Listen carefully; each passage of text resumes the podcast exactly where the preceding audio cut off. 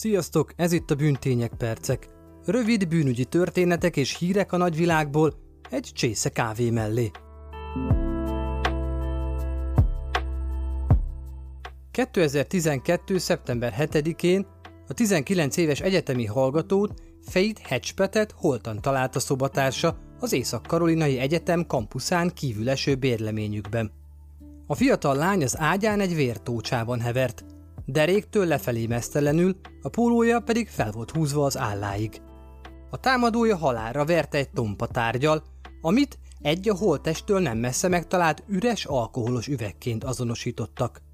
A lányon az elkövető erőszakot is tett, így a helyszínen annak DNS mintáját is be tudták gyűjteni. Ezen felül írásos nyomot is hagyott. A gyilkos egy gyors étterem papírzacskójára azt írta, hogy nem vagyok hülye, valamint hogy féltékeny és kurva. Az esetet követően a legfőbb gyanúsított Faith szobatársának ex-barátja volt, aki a gyilkosságot megelőzően neheztelt a lányra. Azt gondolta, hogy párja Faith hatására szakított vele. Egy alkalommal meg is fenyegette, hogy megöli, ha exe nem jön újra össze vele. A szobatársnő viselkedése is furcsa volt, és a története is ingatag lábakon állt. Állítása szerint Fejt aludt, amikor elment otthonról, az ajtót pedig valamiért nem zárta rá az alvó lakótársára. Az esetet követően elhagyta Észak-Karolinát, és azóta sem nyilatkozott az ügyel kapcsolatban. A gyilkosságot megelőző éjjelen Hedgepet véletlenül tárcsázta egyik barátnőjét, akinek egy három perces üzenetet hagyott a rögzítőjén. A hangfelvételen hallatszik, ahogy a lány egy másik lányjal és egy férfival beszélget, miközben a háttérben zene szól. A nehezen érthető beszélgetésből vannak, akik a szobatásra és annak pasiára nézve terhelő mondatokat hallottak ki, de hitert érdemlően bizonyítani nem lehetett ezeket. A vizsgálat kezdeti szakaszában a rendőrség meg volt győződve arról, hogy nem idegen követte el a büntettet, hanem valaki, aki ismerte a lányt, vagy annak baráti körébe tartozott. 2000 embert hallgattak ki, és 750 DNS mintát vettek az ügyjel kapcsolatban. A nyomozás ennél tovább akkor nem jutott. Gyanúsított hiányában zátonyra futott és bekerült a Cape Hilli rendőrség megoldatlan ügyei közé. Egészen idén szeptemberig.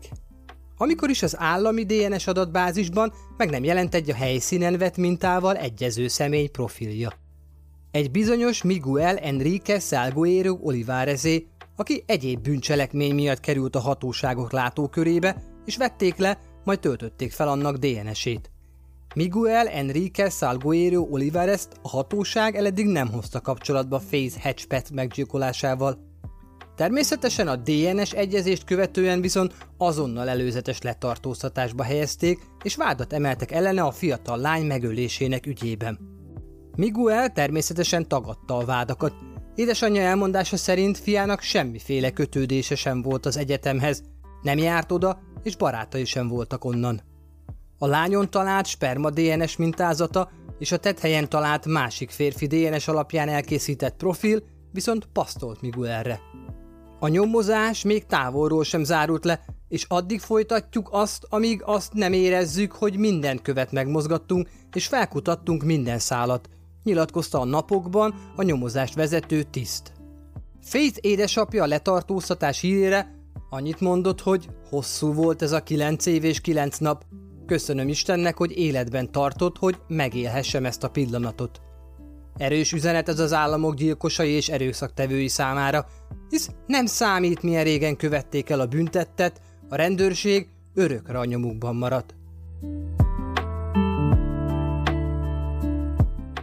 Kövesd a Bűntények podcastet Facebookon és Instagramon, ahol az ügyhöz tartozó fényképeket is találhatsz.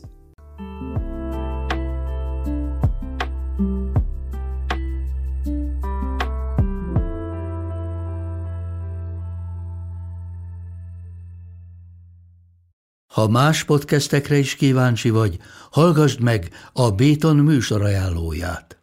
El tudod képzelni, hogy a podcastet, amit éppen most hallgattál, fél év múlva már a mesterséges intelligencia generálja? Mi sem. De ha érdekel, eljötte már a gépek lázadása. Hallgass bele az Embertelen podcastbe. Orsós Lajos vagyok, a műsor házigazdája. Egyelőre még élőben. Egyelőre. Fedezzük fel együtt, hogyan ismerkedik, randizik, mesél és vitatkozik Betty és Péter, két teljesen mesterséges intelligencia. Lajos, a podcast címét mond még egyszer, Léci. Oké. Okay. Embertelen podcast.